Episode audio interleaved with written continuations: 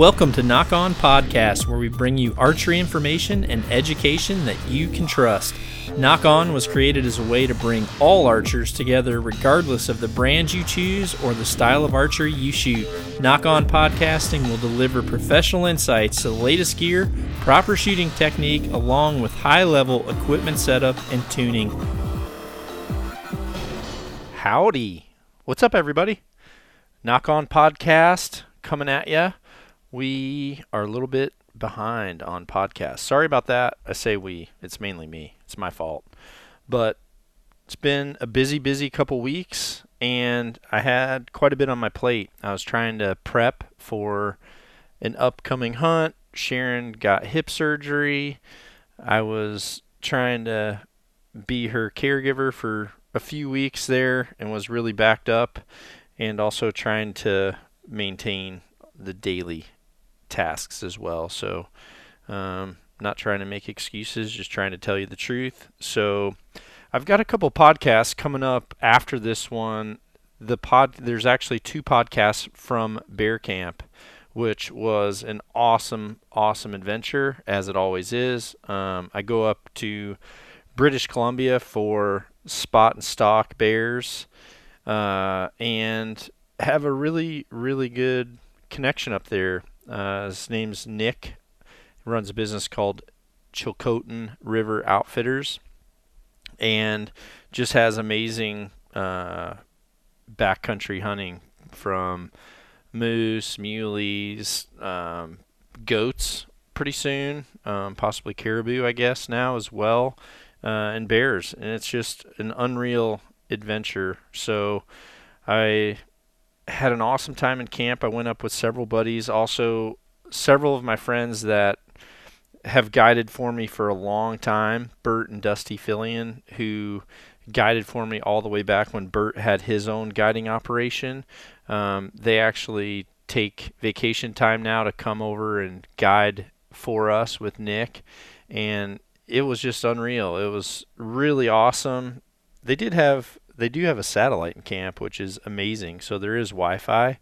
Uh, however, I choose to only contact home during those trips and enjoy the disconnection from everything. I like to absorb all the hunt and try to utilize as much of my time as I can. Uh, just being out there where I'm not going to get to be in a week's time, and I don't know. I feel it.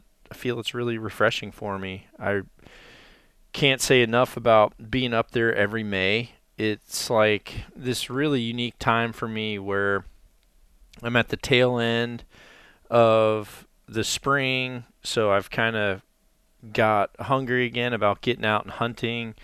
Um, turkeys are fun, but they don't really get me amped up for, you know, I don't know.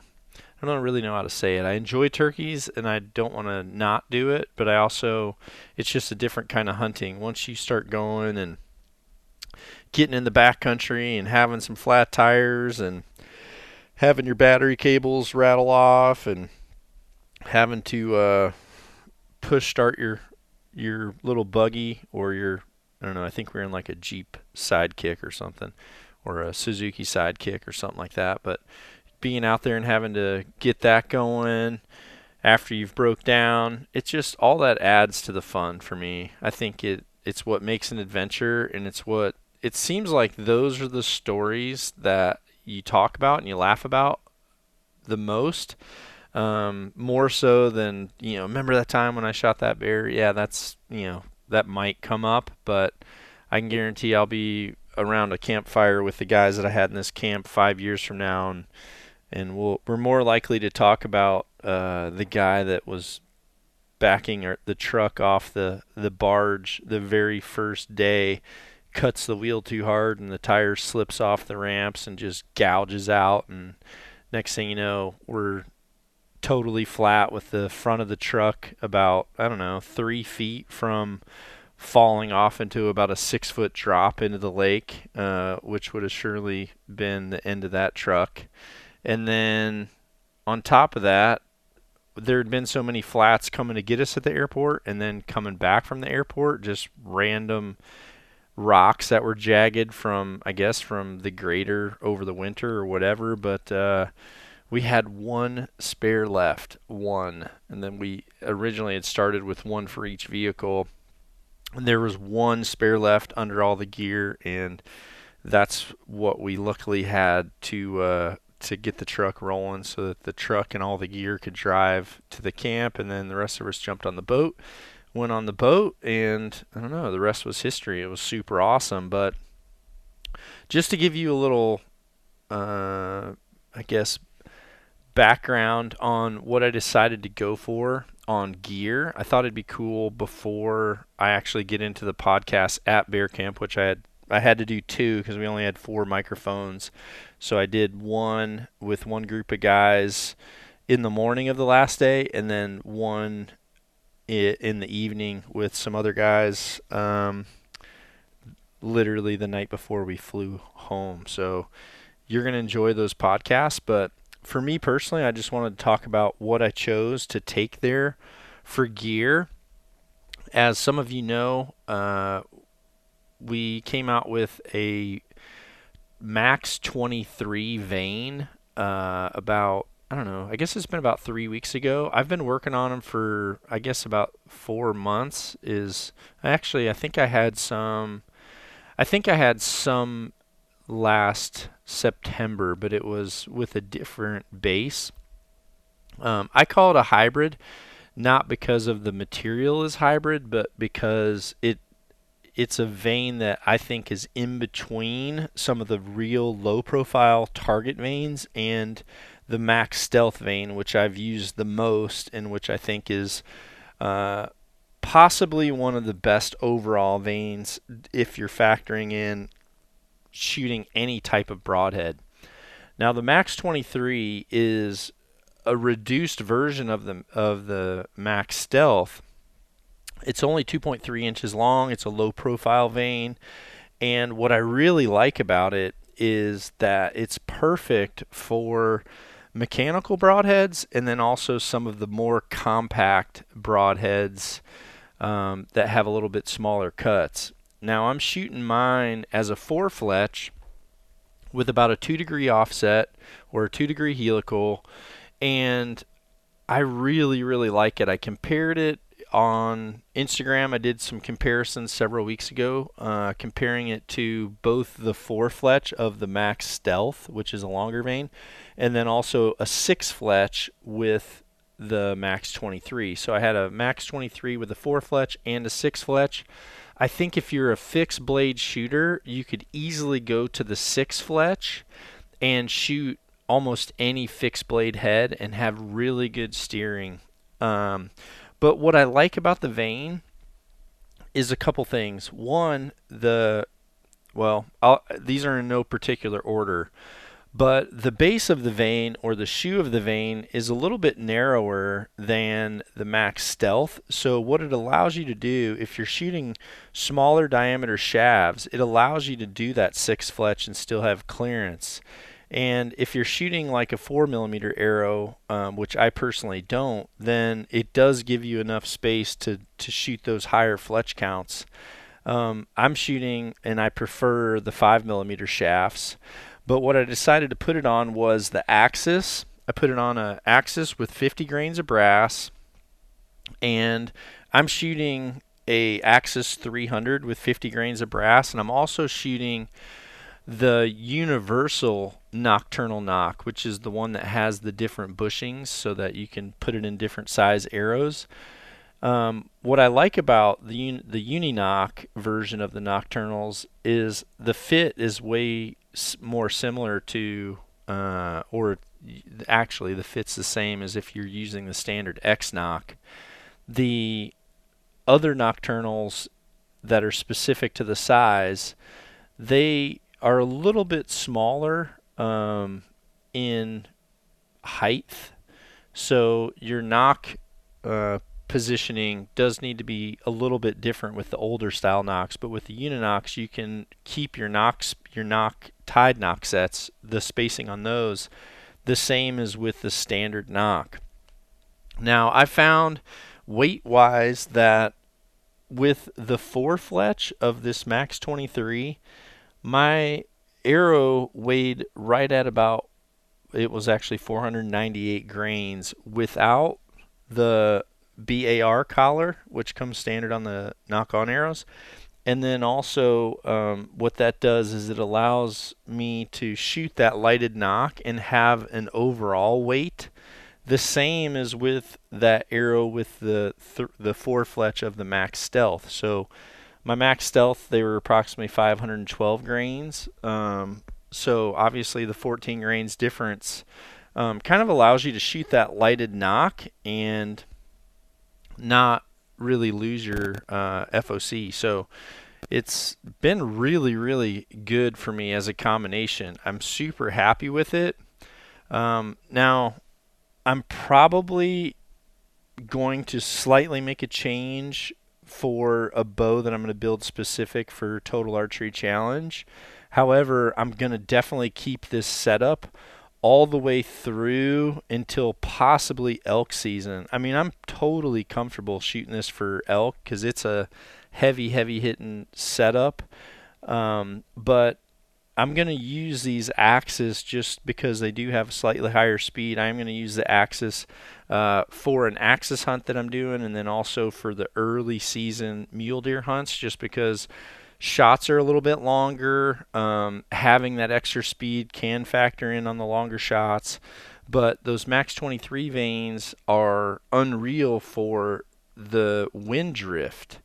They just do not show the wind drift. They're ballistically, uh, in a lot of ways, they're ballistically superior to a longer fletching, and I'm really happy with them. So if you're shooting a mechanical broadhead or a compact fixed blade head, it might be something worth looking at.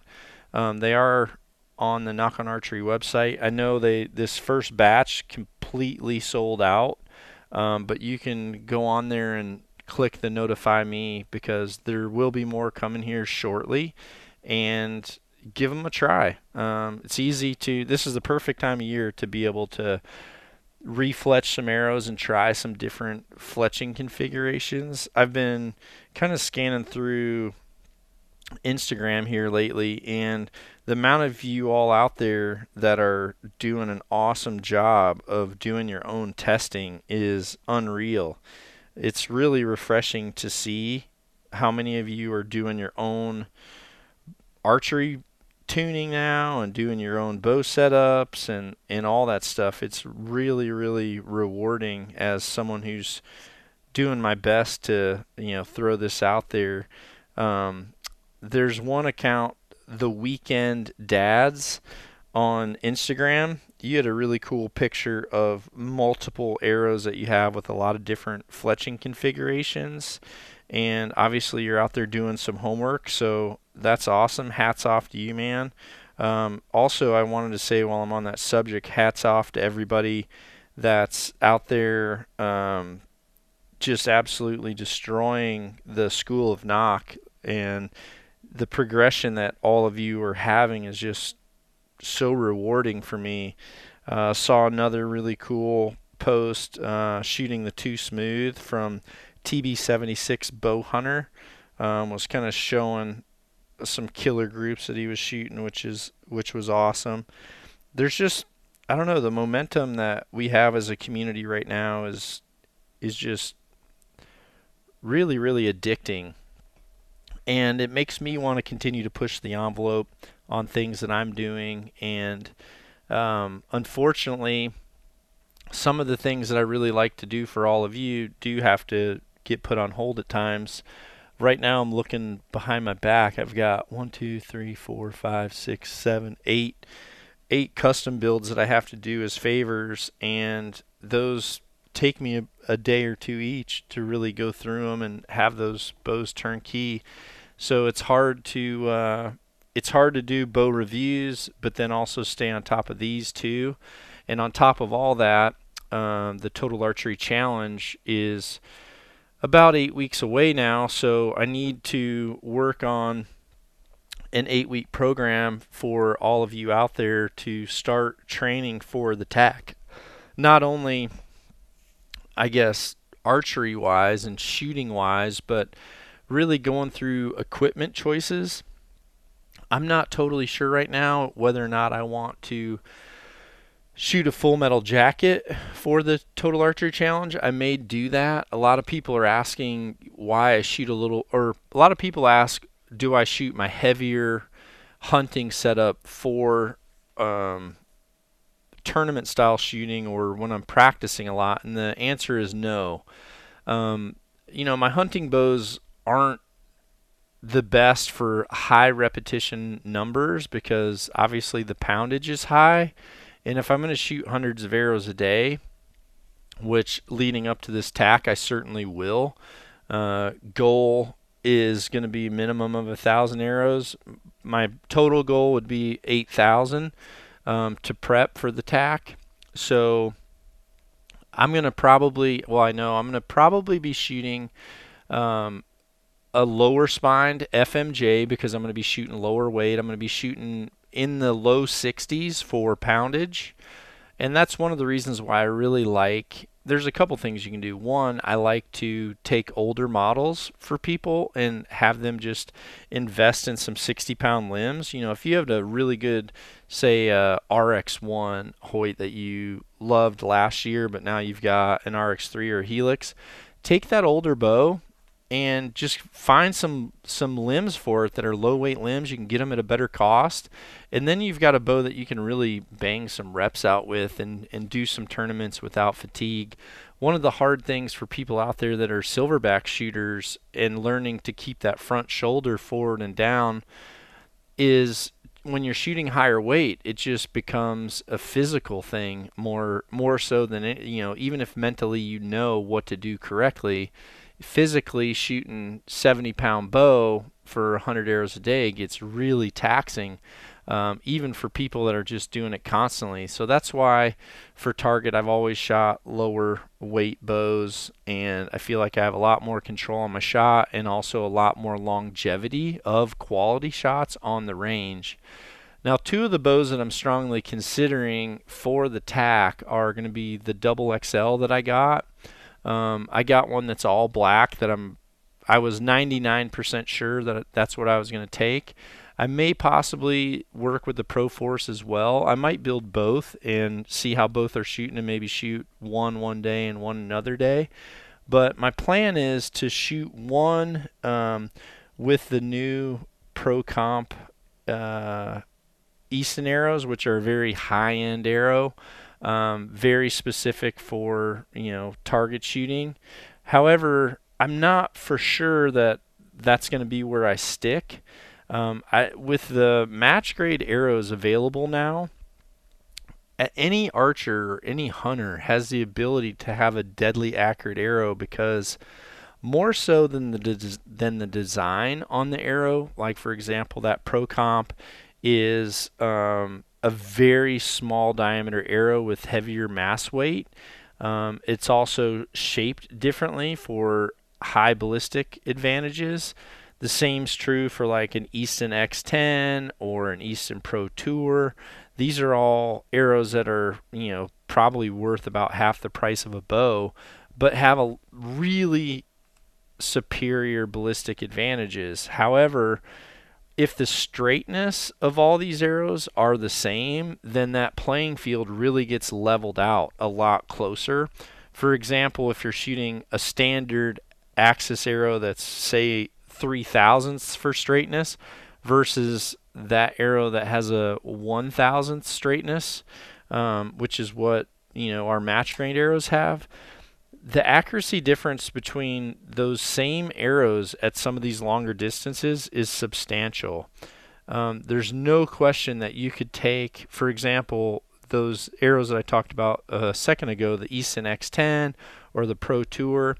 If those arrows were only in, say, the 3000th straightness category, but you had an axis that was in the 1000th, uh, you're I would say you're most likely going to score higher with that straighter arrow, even though uh, the diameter and the ballistic advantages aren't as high. But the straightness, the straightness is going to trump out that ballistic advantage when you're still on a fairly small diameter shaft. Now, that wouldn't be the case if you were trying to compare, say, a 1000th straightness uh, fat boy shaft versus a really small diameter shaft. You're still going to have more wind drift. But when you're talking like a 3, 4, or 5 millimeter arrow shaft, the difference in accuracy is really going to show up more in the straightness value of the arrow more so um, than the actual diameter arrow or the design of the arrow. So I may take some full metal jackets and maybe get like a 400 spine and shoot that at like say 60 pounds or something. Probably what I'll do is um, put on one of the elevate rests, possibly even one of the the freak mount ones where it's back a lot further since I won't be having a broadhead on there at all. I might bring it back further just so I can shorten my arrow overall and have a projectile that just has less overall uh, length, which really helps for crosswinds. But I think just looking at it, an FMJ with a three or four fletch with a max 23. Um, and what I like, the reason I'm saying an FMJ is because I love how the FMJs pull out of 3D targets. So if you're going to be training for shooting 3D targets, and if you are shooting at 3D targets a lot, it's nice to be able to uh, have an easy pull. And FMJs pull way easier than an Axis on targets. So there's given, there's takes. Um, as long as the straightness values are the same for both, I may just choose uh, to do that. And I don't know if I'll shoot very high FOC. I'll just have to to see. I'll probably set one up um, just to play with, with like a 50 grain brass in the front, and then you know put some like 75 grain points in there just to see how they would respond with say a, a standard insert or I may, sh- you know, and then I'll shoot like 125 grain, and then I'll shoot 125 grain points in there, and just kind of see which one starts to give me the best grouping results, and then that's what I'm going to go with, really, regardless of speed. What I really like about the Total Archery Challenge is that you're able to use your rangefinder, and you're not really having to worry about guessing the distance. It's way more similar to a hunting type scenario to where you're able to get your range, make a confirmation, make sure your sight set properly, and execute a good shot. So I don't know. We're gonna we're gonna see where I end up, but that's probably where I'm gonna go. Uh, in relation to carbon bows, there's been several people asking why I'm shooting uh, a Helix versus an RX3. I'm just shooting a Helix. I I actually I know there's a lot of people uh, changing over to Helixes. Uh, I changed. I got one I guess in December, and I did that because I had already been shooting the RX3 since September. So I really wanted to try the aluminum riser just to be able to have a fair comparison between the two. Honestly, um, I've been really wanting to do a bow review on these. It's just coming down to, to time. I just ha- I have to prioritize throughout the day, and as much as I want to do it, it just there's been other things that have been bumping it off off the list. But um, what I really like about the RX3 is obviously it's super light. It's a very quiet bow. It's definitely quieter than the RX3. It has a completely different frequency and and um, you know shot feel to it than an RX1, and it certainly has uh, a different feel and sound to the Helix as well. Now, what I personally don't favor on the RX3 is I'm not a big fan of you know the new grip. I shot it and I I like it. It's okay, but I also like to be able to customize my grips. And a lot of the grips that I have, I customize the thickness um, when we, you know, when we worked on them. I customized the thickness to really give me the tune that I want without having to adjust the grip uh, left or right. Which that's one of the things that the RX3 offered was it gives you the ability to shift the grip left or right. Uh, depending on your natural hand position and your natural torque, to still give you a straight down the pipe uh, arrow position in regards to your arrow rest. Uh, but the Helix is definitely heavier. Uh, it's heavier to tote on the mountain. That's one of the the big advantages to carbon is that it's super light, and even with a bow that's loaded with a full quiver on it, it's still gonna be light in the hand. Some of the hunts that I did uh, last week were pretty taxing, um, and I certainly would have liked to have the lightest bow in my hand as possible. With that said, though, it's not like I felt like I was holding anything too heavy. I think anyone out there that shoots PSEs or Mathews or or Bowtechs or whatever, you know, it's not like bows are heavy right now. They're still uh, bows are still much lighter than they used to be. So it was completely manageable. However, I will probably shoot a carbon riser when I go back to BC for moose season. Um, when it gets up there and it's really cold and you're toting that bow around in the cold, I do really prefer the carbon for that. So that's really the give or takes. There's not a, there's not going to be a difference in accuracy. The difference is in feel and having a few better bells and whistles. The same is true with really any other company. Um, I can't say, you know, I can't say that a Mathews mission isn't as accurate as a brand new, you know, a brand new Halon or Vertrix or whatever. Um, they're they're going to be the same in accuracy. The difference is in s- arguably the consistency of the materials that they're made with. You certainly pay more money to have limb pockets that are aluminum and have a little bit better cam system. Um, you know, it's nice to be able to have a better roller guard system than having a straight, you know, carbon cable rod that does get dust on it and starts to chatter or when it gets wet it changes impact. So there's benefits to to some of those higher end models, but if you're taking all these models out on a on a nice day and sh- you know shooting the course, I really feel like as long as you're picking a model that fits your size and your stature and your draw length and everything matches your or puts you in the position to have the best form and the best technique, those models are going to be just as accurate. You know, I can tell you right now that um, I can shoot this Hoyt Charger that's a third of the price. I can shoot it roughly just as accurate as I can some of these other models. Um, however, you know, if I had to take that out and get it in the rain or drive on some of those dusty roads with it, will I have less accuracy because there's there's moisture and there's dust on this roller or on the cable guard versus having a roller guard that doesn't have that? Yeah, 100%. There's going to be there's going to be precautions that with those older style designs you have to factor in. You know, you have to look at that. And as well as some bows that are in the lower pricing categories, the strings and cables that they put on them are a little bit cheaper material as well, which in my opinion, that's kind of the missing link um, on all bows is the quality of the strings and cables.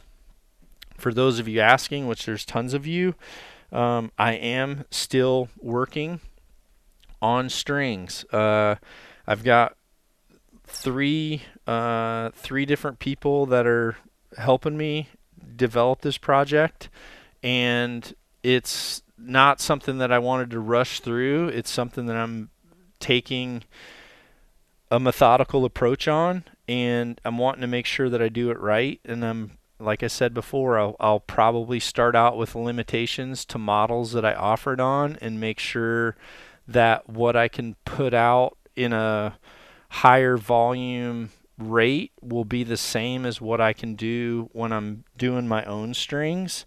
uh, for my builds. So that's really my goal is to make sure that I'm able to offer um, a product and a, a, warranty and a guarantee that's better than anything else that's on the market. And until I can do that, um, they won't be available. But I can tell you that there's definitely forward progression, and the machines are being made. Um, people are being brought in, and soon enough, uh, we're going to be able to to finalize a process and and start start hiring the right people that can do this at the quality that I have to have it at at if it's going to go out with their name on it.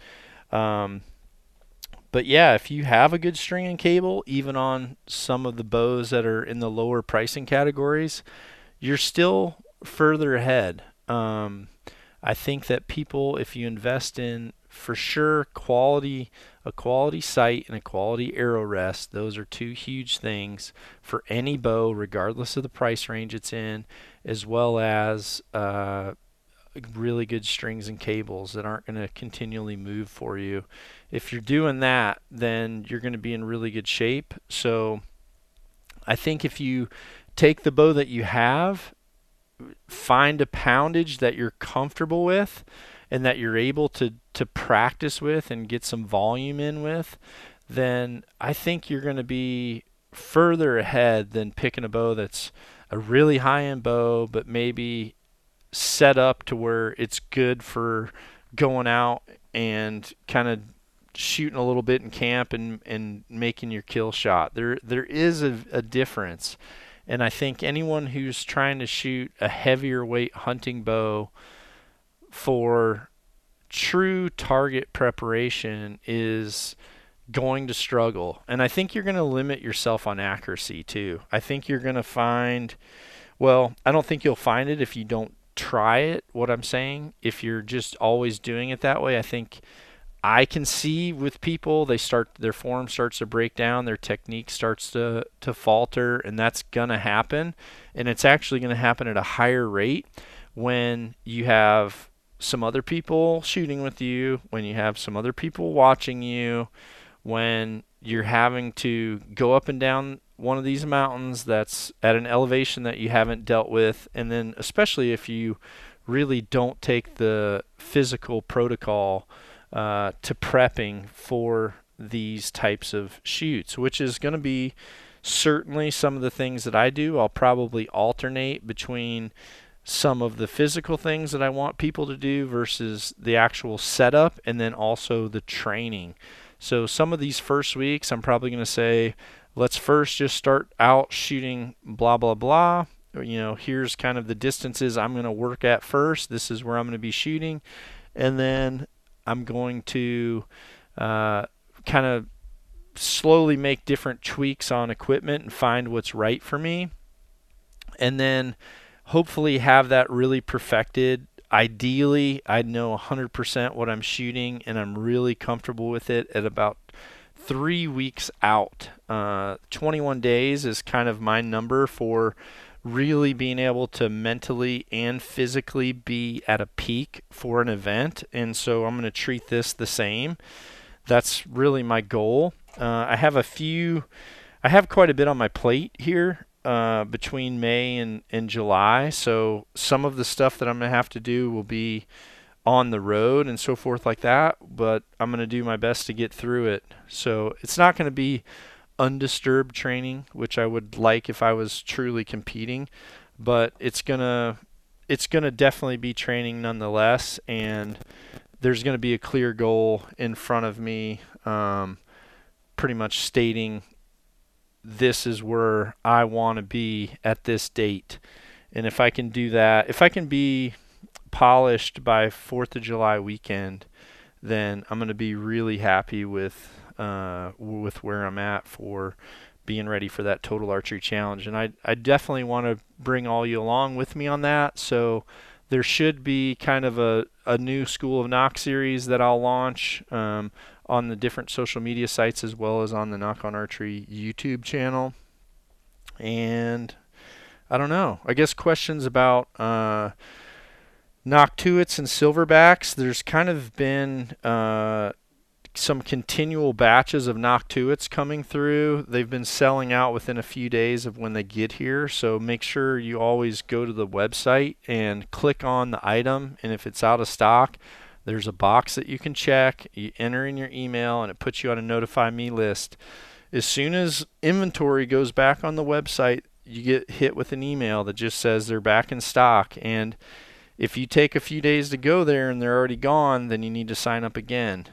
For the silverbacks, there's batches of silverbacks that are being assembled, I believe now. They're not that far off for when they're going to hit here. So if you're wanting a silverback, which I know there's a ton of you out there that are, uh, make sure you're on that list. Make sure you're ready to roll because by the end of this month for sure, which is May, 2019, depending on when you're listening. Um, you definitely need to to be ready to to click and get them when you can.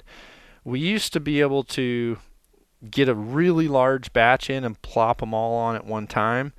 Now what we're doing because the the waiting lists just continue to grow is as soon as we're getting four or five hundred, we're dumping them on. As soon as we're getting four or five hundred, we're dumping them on, and we're trying to keep up as best we can. But other than that, I hope you guys enjoy some stories from Bear Camp. I've got some awesome people coming up on those podcasts, and it was an amazing. It was amazing camp, amazing group. There was uh, five of us that went, and we had nine tags. We got and we filled nine tags. So it was unreal. Several of the people had never hunted uh, spot and stalk bears like that before, and were still able to honestly follow a couple couple pointers that we talked about. You know, here's how you here's how you work with with uh, hunting bears, and I guess I can dive into that quick. Um, with bear hunting, it's very very similar to spot and stalk with wild hogs. The main thing is uh, bears they do have good vision but the vision is a little bit different and then how they react to certain things is also slightly different. Um, but the main thing is you have to find them out feeding which this time of year they feed for uh, short durations because they're just coming out of hibernation. Their stomach's still small. They're trying to they're trying to feed and get their fat content back up, which these all the bears we saw wintered really hard. Uh, they were really lean. There was no fat. Most of the meat is uh, there was a lot of meat that uh, was kind of I don't know atrophied. It almost looked like just from malnutrition over the winter. It must have been really hard for the winter. But uh, what you want to do is when you find the bears, you want to do your best to cover ground and kind of get within that 100 to 150 yards. Then from there, when they're feeding, their heads are actively moving just like a hog. When a hog's rooting around on the ground, I've always said that if a hog's ears are moving, then they're rooting and you're able to to move at that point. Now ideally, you want to have them facing straight away from you because the way bears are made, their heads are much smaller than their bodies. So when they're facing away or even quartered, they can't see behind themselves, especially if you compare it to like a mule deer or an antelope, to where when they're walking away, they're still having some vision uh, quite a ways back. Uh, so if they're facing away, they're their big butts and their their necks and their bellies normally cover their eyes, and you can cover ground. Uh, I personally either go down to my bare feet, or this past time we had some uh, some felt uh, some felt slippers that that went over our boots, and I was able to use my normal boots and get within. I I like to get within about hundred yards, and then at that point um, depending on how far I'm moving. Which today I posted a, a story on my Insta story showing how the fir- my first hunt unfolded. Uh, unreal black bear footage if you want to watch it. But uh, I got within that hundred yards, and then from there, I took my backpack off. I put my uh, my felt on the bottom of my boots. I put my uh, I put my hex on. I put my hoodie on so that I was, you know, ideally I went all the way down to my very first base layer for the climb because I had several thousand feet to get up, and then I kind of got all ready. Uh, got my face mask pulled down tight, had my gloves on, and then close that gap down to to 42 yards. This bear was feeding beneath me, so I used the rise of the mountain as my blocker um, and got into position. And then when you see the shot and the camera pans over at me, you'll see that there's one pine tree on the top of this cliff. I put that one pine tree between me and the bear, and I just picked every single little tiptoe step straight at that pine tree and kept it between me and the bear, regardless of where the bear was moving, and got to 42 yards and uh, made a perfect shot. With bears, the main thing is if they stop, they're looking, so you need to stop. Um, one thing that I tell people is always keep your eyes on the bear's eyes. If you can see them, they can see you. So as you're, you know, you can, if you're not moving, you can look down and you can pick your steps and pick your path. But once you start to move, you also have to keep your eyes on that animal because as soon as it stops or randomly pops its head up, if you're just halfway through finishing a step, that's going to be enough movement to blow the whistle and you're busted. So try to keep that blocker, make sure they're feeding and they're occupied and you know if they're crunching grass and biting grass, it also helps with the sound. I tried to move when the wind gusts were the highest because it was super dry in BC. The snow melt uh, has already happened. The ground, there was several, I mean, we had 70 something degree days, no rain at all when we were there. So the ground was just ultra loud. So I really had to, to move when the wind was blowing the most and just picked those times where the bear was occupied for me to make my adjustments, check my range, and then draw my bow. So that's some tips for you. Hopefully, you guys enjoy several of the podcasts coming up. Next week, I'll be re- uh, returning, and we're going to be diving into some of the gear choices for TAC. Thanks, everybody. Nock on. Be sure to visit nockonarchery.com to see our entire line of trendy Nock On lifestyle clothing. Nockonarchery.com.